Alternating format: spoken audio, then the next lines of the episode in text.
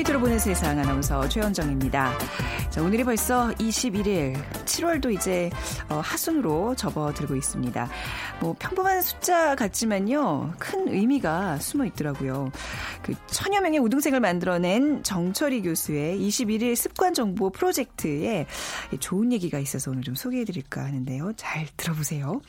좋은 습관이 몸에 익을 때까지는 21일간 의식적으로 노력을 기울여야 한다. 사람의 생체 시계가 고정되는데 최소한 21일이 소요되기 때문이다. 21일은 생각이 대뇌 피질에서 뇌관까지 내려가는데 걸리는 최소한의 시간으로 생각이 뇌관까지 내려가면 그때부터는 어, 심장이 시키지 않아도 뛰는 것처럼 의식하지 않아도 습관적으로 행하게 된다. 그러니까 21일 법칙이요. 무엇이든 21일 동안 계속하면 습관이 돼서 그때부터는 그러니까 의식하지 않아도 그 일을 음, 자연스럽게 할 수 있다는 내용이죠. 자, 이달의 시작과 함께 계획했던 일, 오늘까지 계속 이어오셨다면, 자, 이젠 앞으로 여러분의 습관, 여러분의 것이라고 생각해도 될 것 같습니다. 자, 오늘 빅데이터로 보는 세상 지난 한 주간의 화제 키워드 모아서 정리해드리고요. 또 이어지는 빅데이터가 알려주는 스포츠월드 박태환 끝나지 않은 도전이라는 주제로 얘기 나눠보도록 하겠습니다. 자, 그래서 오늘 빅퀴즈도 박태환 선수와 관련된 수영 얘기인데요. 자, 수영 종목의 메달리스트인데 박태환 선수와 다른 종목의 선수 누굴까요? 수영선수가 아닌 사람을 골라주시면 됩니다. 1번, 마이클 펠프스. 2번, 최윤희. 3번, 손현재. 4번, 순양. 마이클 펠프스, 최윤희, 손현재, 순양 중에 박태환 선수와 다른 종목의 선수 적어서 저희 오늘 빅데이터로 보는 세상으로 보내주세요. 두 분께 커피와 도넛 모바일 쿠폰 드리겠습니다. 휴대전화 문자메시지 지역번호 없이 샵 9730이고요. 짧은 글은 50원, 긴 글은 100원의 정보 이용료가 부과됩니다.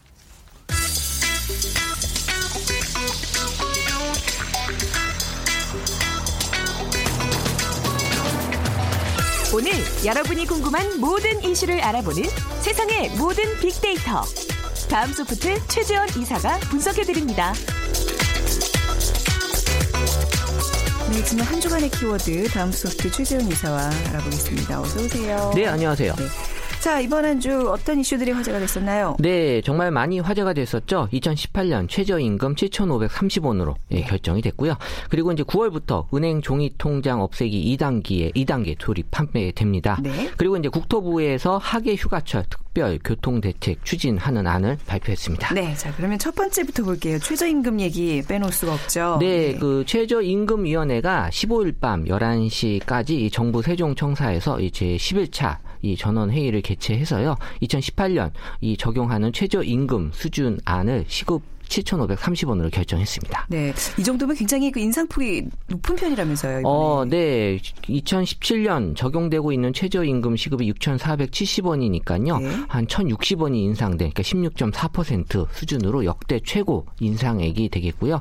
아울러 월 단위로 환산해 보면 어, 이 157만 3,770원으로 전년 대비 한 22만 1,540원 정도 음. 인상된 효과가 나타나고 어, 이번 의결된 최저임금 안에 영향을 받는 근로자는 463만여 명으로 추정되고요. 영향률은 한 23.6% 네. 정도라고 조사가 됐습니다. 그러니까 이번 정권 그 재임 기간 중에 정말 그 시급 만 원을 도사, 도달하겠다, 달성하겠다. 이 정도면은 이제 도달할 보이죠? 수 있죠. 예. 네. 그런데 말이죠. 이게 최저임금이라는 게 이제 뭐 올려야 되는 그런 사안임은 분명한데 이게 또 이제 우려 섞인 목소리들도 이것 때문에 피해를 입는 분들이 분명히 있어요. 네, 네. 그렇죠. 지금 뭐 양날의 검 같은 그런 네. 얘기인데요. 그 내년 최저임금이 지금 두 자릿수 인상률이 기록이 되면서 어, 이런 추세가 계속될 경우에 그러니까 우리나라에서도 이 아르바이트 자체를 또 직업으로 갖는 음. 이 프리터족이라고 하는데요. 네. 어, 이런 것들이 늘어날 전망이 어, 제기가 됐습니다. 네. 그래서 이 프리 아르바이터의 어떤 줄임말로 프리터라고 하는데요. 프리터족. 네, 어, 그래서 이게 네.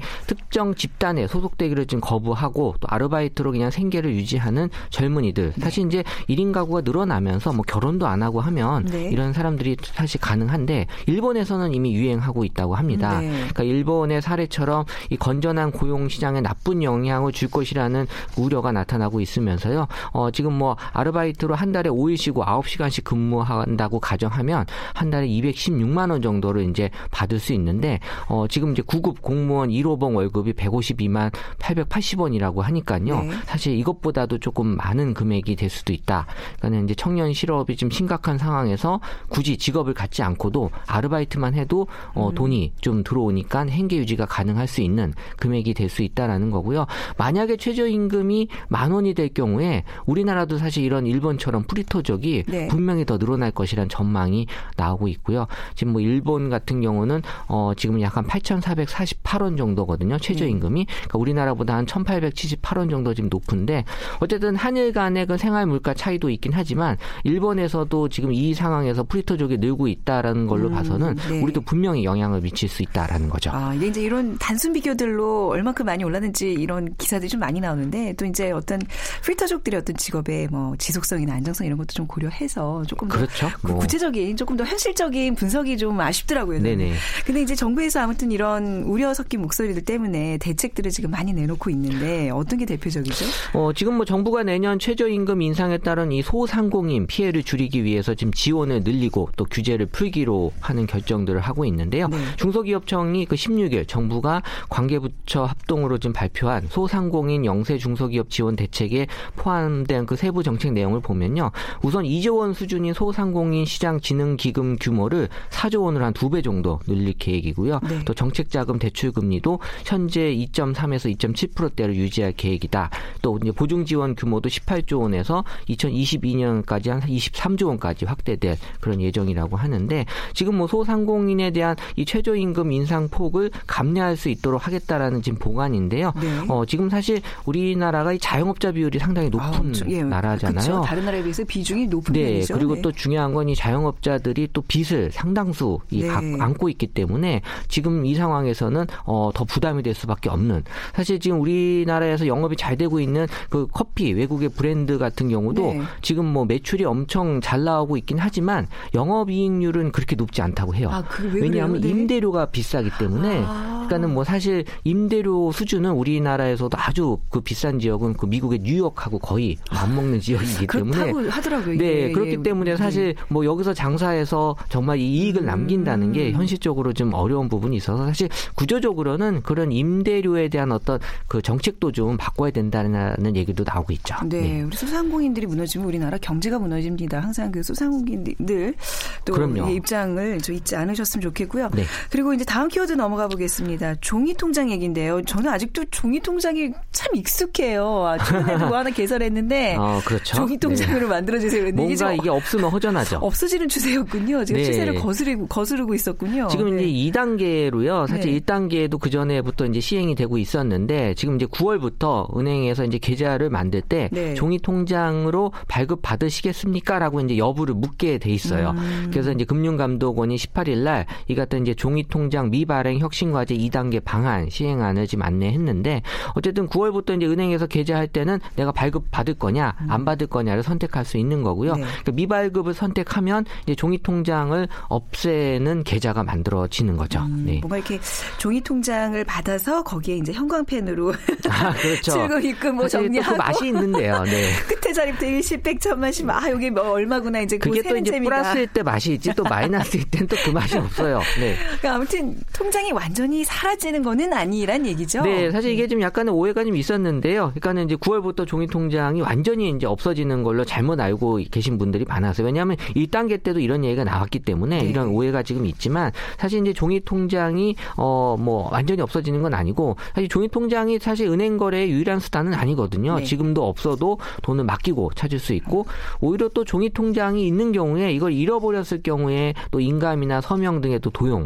어, 또 그렇죠. 피해에 대한 노출이 네. 분명 히 있기 때문에 간수를 잘하셔야 그렇죠. 뭐 그럴 자신 없으면 아예 어, 발급 안 받는 게 나을 네. 수도 있고 또 만약에 분실했을 경우에 또 재발급을 받으려면 음. 영업정을 또 불편하게 방문해야 되는 그런 어떤 시간 낭비를 해야 되는 불편함이 있지만 네. 어쨌든 또 종이 통장을 또 선호하시는 분들이 있거든요. 네. 그래서 어, 이런 것들을 통해서 어, 나중에 이제 좀 본인의 어떤 음. 선호하는 걸로 좀 가져갈 수 있게 만들어 놨습니다. 네. 근데 뭐 미국이나 영국은 이미 무통장 거래가 관행이 예, 돼 예. 있는 상태죠. 예. 저도 사실 종이 통장을 갖고는 있지만 인터넷 거래 다 인터넷 뺏기 다 하거든요. 어디 있는지 잘 모르죠. 지금 뭐 집이 어딘가 있긴 할 텐데요. 그렇죠. 어딘가 굴러다니는데 네. 이게 뭔가 그게 있어야 안전장치로서 이제 아직은 그런 어떤 인터넷상의 것들이 순식간에 뭐 잘못되면 어떡하나 이런 우려가 있는 세대라서 말이죠. 네네. 안전장치로 항상 통장을, 아, 종이 통장을 필요하죠. 둡니다. 네. 네.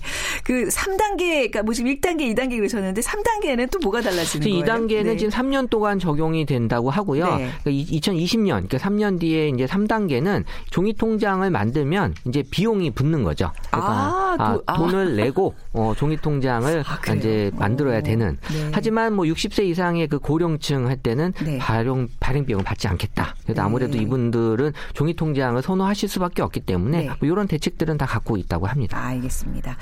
자, 이제 세 번째 키워드 보겠습니다. 네, 그 국토부의 하계 휴가철 특별 교통 대책에 대한 추진안이 나왔는데요. 네. 올 여름 휴가철에는 7월 29일부터 8월 4일까지 전체 휴가객의 38.3%가 몰릴 걸로 예상이 되고요. 이 수도권에서 출발하는 고속도로는 7월 29일이 가장 혼잡하고 돌아오는 길은 8월 1일이 가장 붐빌 것으로 지금 어, 예상이 되고 있습니다. 29일이 토요일이죠. 아마 그럴 거예요. 1일이 네. 이제 제가 알기로 화요일. 네.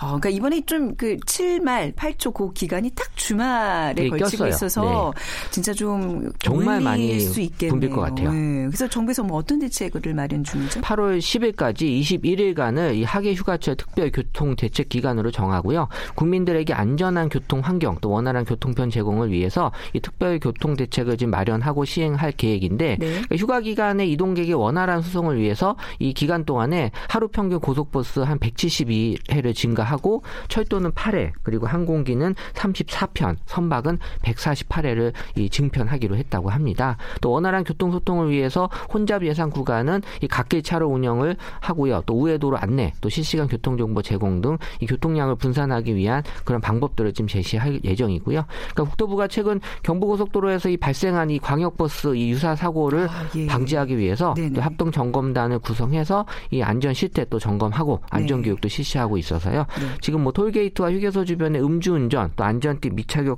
등의 이 법규 위반 행위에 대한 집중 단속도 실시할 계획이라고 합니다. 네, 졸음 운전 네. 이런 것도요. 막아야죠. 진짜 네. 휴가철에 이제 몰리는 그 도로에서 안전 운전 꼭 진짜 신경 쓰셔야 되겠는데 네. 글쎄요. 저도 사실 생각해 보니까 요 기간에 어디 가셔야죠? 평창으로 갔다가 네. 일요일에 오거든요. 금요일에 출발해서 어떻게 보면 그 일요일이 좀 붐빌 것 같다는 생각도 드는데 어, 뭐 얼마나 많은 교통량이 지금 예상이 되고 있어요. 예, 한국교통연구원이 그 실시한 여름 휴가철 교통 수요 분석 결 결과 데이터를 봤을 때이 기간 동안 하루 평균 지금 483만 명이 이동을 하면서 지난해보다 2.4%늘 전망이고요. 평상시보다는 한 24.9% 음. 증가한 수치라고 합니다. 그래서 이 기간에 고속도로 이용 차량은 하루 평균 451만 대로 지난해보다도 2.5% 증가할 전망이고요. 일단 휴가 지역으로 이제 동해안권이 28.8%로 가장 많았고요. 다음으로 남해안 그리고 서해안 이제 제주권으로 나타났습니다. 네. 그러니까 휴가객들이 출발하기 전에 이 국토부와 한국도로공사 그 홈페이지 또 음. 스마트폰 앱에서 제공되는 교통정보 요새는 워낙 잘 되어 있기 때문에요. 미리 확인하고 출발 시점과 경로를 결정하면 네. 어, 미리 이런 혼잡을 좀 그나마라도 줄일 수 있지 않나. 사실 뭐 근데 이 기간은 뭐 막혀도 또 네. 기쁘긴 네. 하겠지만서도 네. 또 빨리 가서 또, 또, 또 즐거운 휴가를 또 보내시는 것도 좋잖아요. 아, 네. 여행 많이 다니시는 분들 이제 얘기 들어보니까 당연히 이제 주말에 막히잖아요. 네. 이거를 슬기롭게 해결할 수 있는 방법이 계속 빠져서 다른 동네에서 좀 놀다가 또 이제 고속도로 진입해 또 막히면 또 다른 데 또 빠져서 또 놀다가 계속 쉬엄쉬엄 가는 게 방법이라고 그러니까 마음 편하게 그렇게 가시면 오히려 더 즐거운 여행이 그렇죠. 될수 있을 것 같아요. 그러니까 또 의외에 또 예상치 못했던 또 그렇죠. 새로운 즐거움 계획이 없었던 것들을 음. 통해서 또 얻는 즐거움이 그렇죠? 분명히 있겠죠. 네, 네, 요즘 또 인터넷 많이 발달하고 그래서 검색하시면 또 네, 생각지 못했던 맛집들도 발견할 수 있고 사실 우리나라 그게 좋잖아요. 어디 가도 안전하고 어, 또 이런 데 가서 또 새로운 네. 것들 또 볼 수도 있고 네. 어, 이런 것들이 참 좋은 것 같아요. 뭔가 이렇게 가는 길에 새로운 곳을 관광지를 개척한다는 마음으로. 네, 나만의 어떤 그런 여행을 만드시는 네, 좋을 것 같네요. 마음 졸이지 마시고 편안한 휴가길 되시길 바라고요. 자, 이번 한 주는 이렇게 또 마무리해 보겠습니다. 다음 소프트 최재원 이사였습니다. 감사합니다. 네, 감사합니다.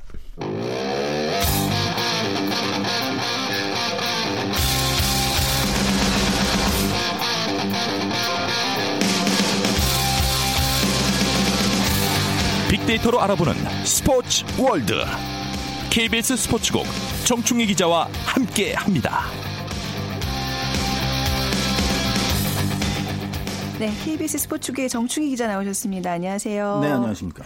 오늘 비퀴즈가 오늘 주제와 관련된 예, 또 주제인데요. 같이 좀 풀어볼까요? 네. 네. 오늘 그 주제가 이제 박태환 네. 선수 얘기 네. 나눠볼 건데 다음 중 일단 박태환 선수와 종목이 다른 선수는 누구일까요? 네. 1번 마이클 펠프스, 2번 최윤희, 음. 3번 손연재, 네. 4번 순양. 네. 어렵네요. 아, 그러신가요? 제가 알려드릴까요? 어려워요. 자, 빅데이터를 보는 세상으로 지금 문자 보내주시면 됩니다. 어, 휴대전화, 문자메시지 지역번호 없이 샵 9730이고요. 짧은 글은 50원, 긴 글은 100원의 정보 이용료가 부과됩니다. 그러니까 한 분은 완전히 아니고 요 해외 두 선수는 지금 같은 동시대에 지금 박태환이랑 경쟁자들이죠, 다? 뭐 펠프스는 뭐 경쟁자는 아니고요. 펠프스는 종목이 달라요. 아 그래요? 네, 펠프스 선수 아 물론 겹치는 종목도 있는데 네. 저희가 이제 그 박태환 선수의 라이벌로 오랫동안 음. 칭했던 선수는 순양 선수고 어. 네, 펠프스 선수는 올림픽에서 금메달을 네. 가장 많이 딴 선수입니다. 그렇죠. 예. 네. 아직도 지금 현역으로 그렇습니다. 나이가 꽤 많은 네. 걸로 알고 원래 은퇴 선언을 한번 했다가 네, 다시. 다시. 나왔는데 또 금메달을 많이 땄어요. 그 뭐 저기 상어랑 뭐 대결 뭐 앞두고 있고 뭐 이런 이렇잖아요 지금. 상어요? 예. 그거 모르겠어요. 아뭐 나도 기사에서 본 것 같은데. 아, 스포츠 기자가 모르시면 제가 네. 잘못 알았나. 아무튼 오늘 주제는 박태환 선수입니다. 박태환 끝나지 않은 도전이란 오늘 얘기를 좀 나눠볼 텐데요. 지금 뭐 하고 있어요, 박태환 선수? 박태환 선수가 네. 이제 수영 연습하고 있어요. 네. 부다페스트에서. 네. 그 우리 마이, 마린보이라고 부르잖아요. 네. 박태환 선수 워낙 저도 그렇고 어렸을 때 음. 봐가지고 나이가 네. 아직도 어린 것 같은데 벌써 28살이더라고요. 근데 음. 이제 그 세계 선수권 대회 6년 만에 네. 출전을 하게 됩니다. 지금 이제 부다페스트에 가 있는데 네. 그 6월 19일 날인 아 이제 그 6월 19일 날 로마에서 네. 그 훈련을 하고 있었어요. 그래서 이제 거기서 바로 부다페스트로 이동을 해서 그 훈련을 하고 있는데 어 상당히 비장한 각오로 지금 훈련을 하고 있다고 합니다. 네. 그 현지에서 이제 일주일 가량 이제 물감 같은 것도 좀 익히고 분위기에 이제 적응을 하고 이제 모레부터 음. 어 출전을 하는데 주 종목인 400m를 그 23일 날 해요. 네. 그래서 그 종목에서 제가 볼 때는 어, 상당히 좋은 결과가 있지 않을까라고 어. 저는 조심스럽게 전망을 하거든요. 정춘 이제 감이 지금 그런가요? 그렇습니다. 저도 이제 음. 오래 하진 않았지만 수영 담당을 잠깐 했었거든요. 네. 박태환 선수가 가장 침체기일 때 어. 수영 담당을 했었는데 옆에서 지켜보시게 되게 네. 마음 아프셨을 것 같아요. 그 얘기도 좀 이따 네. 해드릴 네. 건데 그 지금 박태환 선수가 올해 그 세운 기록이 3분 44초 38인데 올 시즌 4위 기록이에요. 음. 그러니까 중국의 순양 그리고 이탈리아의 데티, 그 호주의 맥 호튼이라는 선수가 박태환보다 이제 앞서는 기록을 갖고 있는데 거의 비슷해요. 네. 큰 차이가 없고 그 박태환 선수가 지금 아주 큰 일을 겪고 난 다음에 음. 상당히 침체할 걸로 생각을 했는데 올림픽에서는 사실은 메달을 못 땄지만 네. 그 이후에 상당히 상승세예요. 음. 그래서 제가 볼 때는 아 조심스럽게 최소 동메달 정도 따지 않을까 이런 생각을 좀 하고 있어요. 근데 이제 나이도 28이고 또 그동안 이제 어떤 침체기 때문에 뭔가 이렇게 기력이 예전 같지 않을 거라는 왜 예상들을 하잖아요. 근데 굳이 400m 저 수영 좀 해보셨죠? 수영 네, 전 수영을 못해요. 아. 네. 아 그러세요? 네. 제가 그리고 어. 빙상 담당을 10년 넘게 했는데 네. 제가 스케이트를 못 합니다. 스케이트 못 하시고. 네. 근데 스포츠, 상관없어요. 근데. 스포츠 기자들이 스포츠를 잘한다는 건 아니잖아요. 그죠? 전 잘해요. 근데, 아, 그두 종목만 못 합니다. 근데 아무튼 수영을 좀 해보시면 아시겠지만 네. 400m를 단, 간다는 건 굉장히 어마어마한 힘든 종목이죠, 사실은. 네. 약간 좀 줄여서 이번에 좀 이렇게 종목을 좀 단거리, 단거리가 더 힘든가요? 어떤 거예요? 네. 아, 더 힘들진 않죠. 그러니까 네. 자기에 맞는 종목이 있는 아, 거예요. 네. 그리고 사실은 100m, 200m 이런 종목에는 워낙 강자들이 많고 그렇긴 하죠. 그리고 또 음. 1500m 넘어 800m 넘어가서 장거리에도 음. 또그 종목에 특화된 선수들이 있고 400m가 어떻게 보면 박태환 선수에게는 블루오션이었던 거일 수도 있어요. 네. 그러니까 아. 선수층이 다른 종목에 비해서는 적고 그래서 성적을 내기가 좀더 음. 쉬울 수도 있다. 물론 네. 박태환 선수가 뭐 일부러 쉬운 걸 택해서 했다는 그런 게 아니고 여기에 네. 딱 맞는 거죠. 지구력도 네. 있고 네. 그다음에 스피드도 있고 음. 지금도 사실은 별로 힘이 빠지지 않았다고 해요. 아, 그러니까 충분하다. 어. 그리고 이제 요즘에 잘 나가는 선수가 하기노 고스케라고 일본 선수가 있는데 이 선수가 어 컨디션이 좀 난조다. 그래서 어. 이 종목엔 또 안 나와요. 음. 다른 종목에 나가기 때문에 네. 제가 볼 때는 박태환 선수가 또 이 한일전 같은 경우에는 만약에 같이 하면 좀 부담도 있거든요. 네, 네. 아무리 뭐그 축구나 야구가 아니더라도 이런 부담 같은 게 좀 있는데 이 선수가 또 안 나오고 하니까 좀 더 마음 편하게 음. 할수 있지 않을까. 그리고 박태환 선수가 많이 달관했어요. 그래서 음. 음. 많은 거 생각하지 않고 맞아 그게 좀 필요해요. 네, 수영을 해나갈 어. 수 있지 않을까 그런 생각도 들어요. 그 뭔가 이렇게 내가 이번에 어떻게 해야 되겠다 이 심리적 부담감이 사실 네. 그 선수들에게는 그렇습니다. 가장 큰 상당히 크죠. 음, 네. 지금 제가 말씀 나누면서 그 펠프스 관련 얼른 찾아봤어요. 네. 그 조스와 백상아리와 23일에 한판 대결 붙는데요. 아, 그래요? 네. 아, 제가 몰랐어요. 수영 담당이 아니라서. 그거를 지금 저기 23일에 어 저기 방영도 한대요. 아, 중계도 한다 그러더라고요. 대단하네요. 와, 그래서 아무리 최원정 아나운서 대단한데. 아니 제가 대단한 게 아니라 아무리 수영을 어. 잘하지만 이 백상아리와의 대결 이게 어떻게 가능할까? 근데 아무튼 뭐 굉장히 재밌는 이벤트긴 네, 하네요. 그렇죠. 네. 네. 자, 자 다시 박태환 선수로 넘어와서요. 우리 박태환 선수 그동안 참 안타까운 사건들이 많았어요. 네. 그러니까 사실 박태환 선수가 영웅에서 네. 사실 급전직하를 했잖아요. 이제 음. 금지 약물 복용이었잖아요. 네. 사실 금지 약물 복용은 복용은 진짜 한 몇 년 전부터는 정말 엄하게 음. 대항하는 부분이고 왜냐하면 스포츠의 순수한 정신을 네. 왜곡시키는 거기 때문에 약물의 힘을 빌어서 기록을 내고 약물의 힘을 빌어서 더 멀리 달리고 음. 더 빨리 달리고 그런 의미 없다라는 거죠. 그래서 음. 상당히 그 강력한 징계를 하는데 네. 박태환 선수도 사실은 여기에 연루된 것이 드러나면서 음. 모든 걸 잃었죠 사실은. 네. 그리고 그동안 그 세웠던 어떤 기록이라든가 이런 것도 뭐 약물에 의한 거 아니냐. 음. 뭐그 당시만 그런 게 아니고 그 전에도 그랬던 거 아니냐라는 아. 그런 의심까지 사실은 받았었고 그래서 그 대단한 기록들이 다 평가절하됐던 것도 음. 사실이고요. 네. 근데 사실 한국 수영은 이런 대스타가 나온 적이 없어요. 이전에 뭐 조우련 선생이라든가 이런 분들이 있었지만 최은희 선수 그렇죠. 하지만 세계를 제패한 선수는 그렇죠. 없었잖아요. 그 어느 정도의 그 성과를 이뤘는지 좀 우리가 금메달 그렇죠. 베이징 올림픽 때 금메달이 제가 기억나고요. 그렇죠. 베이징 올림픽 예. 때 400에서 금메달 땄고 네. 200에서는 은메달 땄었고 네. 그 이전에 이미 그 도하 아시안 게임에서 자유형 1500m, 400m, 200m 금메달 3관왕을 차지했고 그때 MVP 받은 걸로 제가 기억하고 네. 있어요. 그리고 세계 선수권에서 아시안 게임은 아 뭐 할 수도 있겠다 네. 생각했는데 세계 선수권에서 400m에서 금메달을 땄어요. 음. 200m는 동메달 땄고 그리고 말씀하신 것처럼 그 베이징 올림픽에서 400m 금메달, 200m 은메달 땄고 광저우 아시안 게임에서 또 3관왕 했고 네.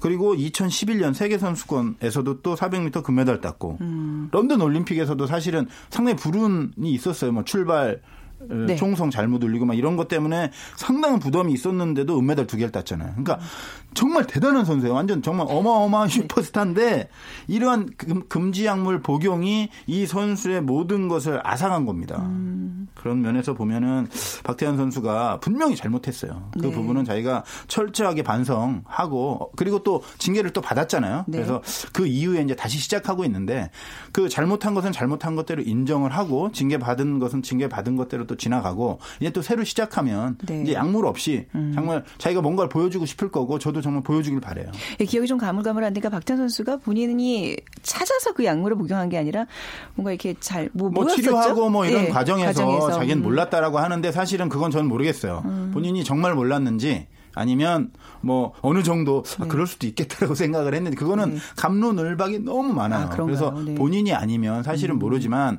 저는 박태환 선수의 말을 믿습니다. 네. 뭐 진실된 마음을 갖고 있는 제가 아주 친하게 뭐 지켜본 건 아니지만 네. 수영 담당을 할 때 어, 박태환 선수가 마음이 아플 때 옆에 있었기 때문에 네. 어느 정도 인성에 대해서 좀 아는데 뭐 나쁜 선수 아니거든요. 그래서 네. 거짓말은 하지 않았을 것이다라고 저는 개인적으로 생각합니다. 네, 뭐 약물 이 사건도 있었지만 또 선수로서 굉장히 또 침체기 부진했던 성적이 굉장히 안 나서 또 국민들이 안타까웠던 시기도 있었잖아요. 그렇습니다. 그때 예. 제가 같이 있었어요. 아. 2009년 로마 네. 세계 선수권 대회.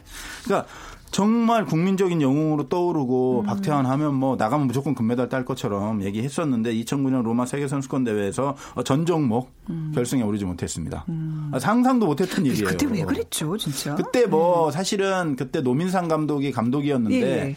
메달은 좀 힘들 수도 있다라고 얘기했어요. 그래서 어. 컨디션이 너무 안 좋고 이게 조절이 좀 안 됐고 몸 예. 상태도 좀 안 좋고 하지만 결선에 못 나가리라고는 상상도 못했죠. 음. 그런데 첫날 400m 근데 예선에서 탈락한 거예요. 아, 그래서 아, 제가 공동 취재구역 믹스트존이라는 데서 이제 네. 기다리고 있었는데 너무 당황한 표정으로 걸어오는 거예요. 거길 꼭 지나가야 되거든요, 선수는. 네. 인터뷰를 또 하고 가야 되고. 아, 물어보기도 그렇고 그래도 안 물어볼 수도 물어봐야죠 그래도 아, 그렇죠. 취재 가셨어요. 너무 미안한 거예요. 내가 어. 괜히 내가 잘못한 것도 없는데 박태환 선수 못한 게 괜히 내가 죄를 지은 거고 그래서 물어보니까 뭐 네. 뭐 담담하게 얘기하더라고요. 음. 아, 컨디션 조절에 실패했고 음. 하다가 남은 200과 1,500m는 잘하겠다. 근데 음. 두 종목 다 또 파리 안에 못 들어서 그래서 마지막 종목 1500 마치고 걸어오는 데는 정말 좀 약간 울 것 같더라고요. 느낌이 네. 울컥하고 저도 그래서 너무 좀 안타까웠고 또 그때 논란거리가 하나 있었어요. 뭐죠? 그러니까 일부 언론에서 이제 보도된 건데 훈련 안 하고 화보 찍었다 뭐 이런 아, 기사가 나와가지고 그때가 이때인가요? 무슨 이제 뭐 통신사 광고도 하고 광고 네, 굉장히 뭐 많이 찍고 뭐 이랬을 때죠. 네. 뭐 그래서 근데 사실은 그건 약간은 잘못된 보도거든요. 그러니까 음. 훈련 안 하고 누가 화보를 찍겠습니까? 훈련은 다 하고 남는 시간에 이제 네. 화보도 찍고 그건 계약 관계가 있는 거고 어 어떤 프로페셔널한 선수로서 또 돈도 음. 벌어야 되잖아요, 사실은. 그렇죠. 어떻게 보면. 음. 그러니까 그걸 쪼개서 한 거고 단지 이제 경기력 부분은 자기가 반성할 부분은 있다라고 하더라도 이것 때문에 그런 건 아닌데 마치 이제 그 보도가 음. 좀 애매하게 나왔고 여론도 그렇잖아요. 네. 성적도 안 좋은데 화보를 찍어? 음. 뭐야 이거. 완전 질타를 받았죠. 그렇죠. 그래서 상당히 질타받고 이래서 울었을 거예요. 그래서 아. 이 박태환 선수를 담당하던 스탭들이 몇 명, 여러 명, 그러니까 제가 이제 아는 분들도 있는데 택시 타고 가면서 울더라고요. 아, 그 스탭분들이요? 네. 같이. 성적이 아유. 너무 안 나오고 네. 또 지원해주는 회사에서는 또 압박이 어. 또 오고. 그래. KBS가 그때 중계했었거든요. 네. 그래서 저도 취재 기자로서 네. 어, 그, 당시 어떤 뭐, 그 상사분의 질타를 받았어요. 아니 그게 내가 잘못한 것도 방송사 아닌데. 방송사 입장에서는 이제 단독 중계 뭐 이런 중계권을 네. 따놨는데 네. 결선에 못 오르면 네. 지금 그렇죠. 막대한 손해가 나거든요. 왜 이렇게 못할 것을 예상을 못했냐고 저한테. 어떻게 알아요, 우리가. 네. 아니 이걸 내고 어떻게 하냐. 그러니까. 그래도 어쨌든 뭐 네. 어, 상당히 저도 곤란했던 그런 어. 대회인데 어, 좀 더 긍정적으로 저 음. 개인적으로 긍정적으로 보면 박태환 선수는 정말 힘들었지만 네. 박태환 선수가 다 탈락하면서 출장 기간은 계속 있긴 있어야 돼요. 왜냐하면 다른 종목도 다 있으니까. 근데 시간이 많이 나니까 제가 로마 유적지를 많이 봤습니다. 공부를 많이 했어요. 박태환 선수 덕에 상당히 고맙게 생각하는데. 아이고 참 뭐. 아유. 지금은 웃으면서 얘기하지만 그때 마음이 서로 얼마나 네. 불편하셨겠어요. 근데 이제 제가 말씀드리고 싶은 건 네. 이런 거를 겪고도 그 이듬해인가요? 네. 세계 선수권 나와서 또 금메달 땄어요. 그렇죠. 맞습니다. 잘 이겨냈어요. 광저우 아시안 게임에서도 네. 금메달 땄잖아요. 그때 네. 광저우 때 또 만났어요. 제가 공항에서. 그래서 저한테 웃으면서 아, 정리 네. 로마에서 미안했다고 그래서 아, 뭘 미안하냐 그랬더니 아 그때 뭐 심할 수 없었다면서 이제 그런 막 아. 약간 과장된 아.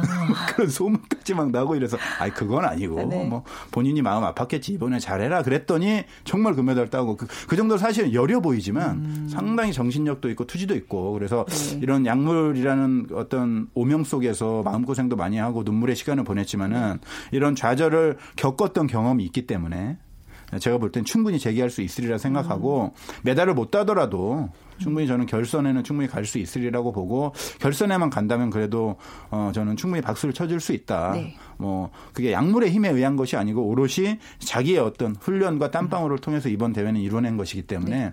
어떤 결과가 나오든 저는 좀 박수를 쳐주고 싶습니다. 2009년 그때 이제 아까 지금 계속 얘기했던 그 좌절의 시기 네. 8년 전이잖아요. 그렇습니다. 그러면 20대였단 얘기죠. 아주 어렸을 때 20살. 아, 네. 지금 28. 네, 네. 아, 근데 이게 사실 저기 수영 선수라는 게 전성기가 벌써 이제 어, 지금 28이년 그렇죠. 지나가고 괜찮아 있죠. 지나가고 있는 네, 거죠. 지나가고 있죠. 쉽지 아, 않죠. 사실은. 그렇죠. 이번이 그, 잘 돼야 될 텐데. 네. 네. 제가 볼 때는 잘할 것 같아요. 그래요? 네, 잘해서 마무리 잘하고 제가 볼 음. 때는 음. 이번에 잘하면 어, 도쿄 올림픽까지도 충분히 갈 수 있지 않을까. 네. 그러니까 도쿄 올림픽에서 메달을 못 따더라도 음. 박태환이라는 선수가 올림픽에서 유종의 미를 거둘 수는 있잖아요. 네. 네. 꼭 메달이 전부는 아니니까. 아, 그럼요. 네. 어, 갑자기 그 얘기 하시니까 이, 이 박태환의 이번에 도전 굉장히 손이 지금 벌써 땀이 져져요. 네, 네. 잘 됐으면 좋겠고 네. 부담은 갖지 마시고 정말 최선을 제2의 전성기를 누릴 그렇습니다. 수 있는 스타트를 끊으시길 바랍니다. 자, KBS 스포츠국의 정칭희 기자와 함께했습니다. 감사합니다. 고맙습니다. 자, 오늘 비키즈 정답은요. 네, 3번 소년재 선수입니다. 체조 선수죠. 8504님 0.01초 줄이기 위해서 하루 대 6시간씩 연습하는 우리 선수들의 수고를 알아줬으면 좋겠습니다. 그 이상 연습하신대요. 그리고 9918님 10살 저희 큰아들이 뚱뚱해서 수영을 배우게 하고 있는데 어, 요즘에 어, 이번에 워터파크 가서 깜짝 놀라셨다고요. 엄청난 물보라를 만들어내서요. 운동 열심히 시키세요. 예. 자, 빅데이터로 보는 세상. 자, 한 주 또 이렇게 마무리하고요. 월요일 오전 오전 11시 10분에 다시 찾아뵙겠습니다. 지금까지 아나운서 최현정이었어요. 고맙습니다.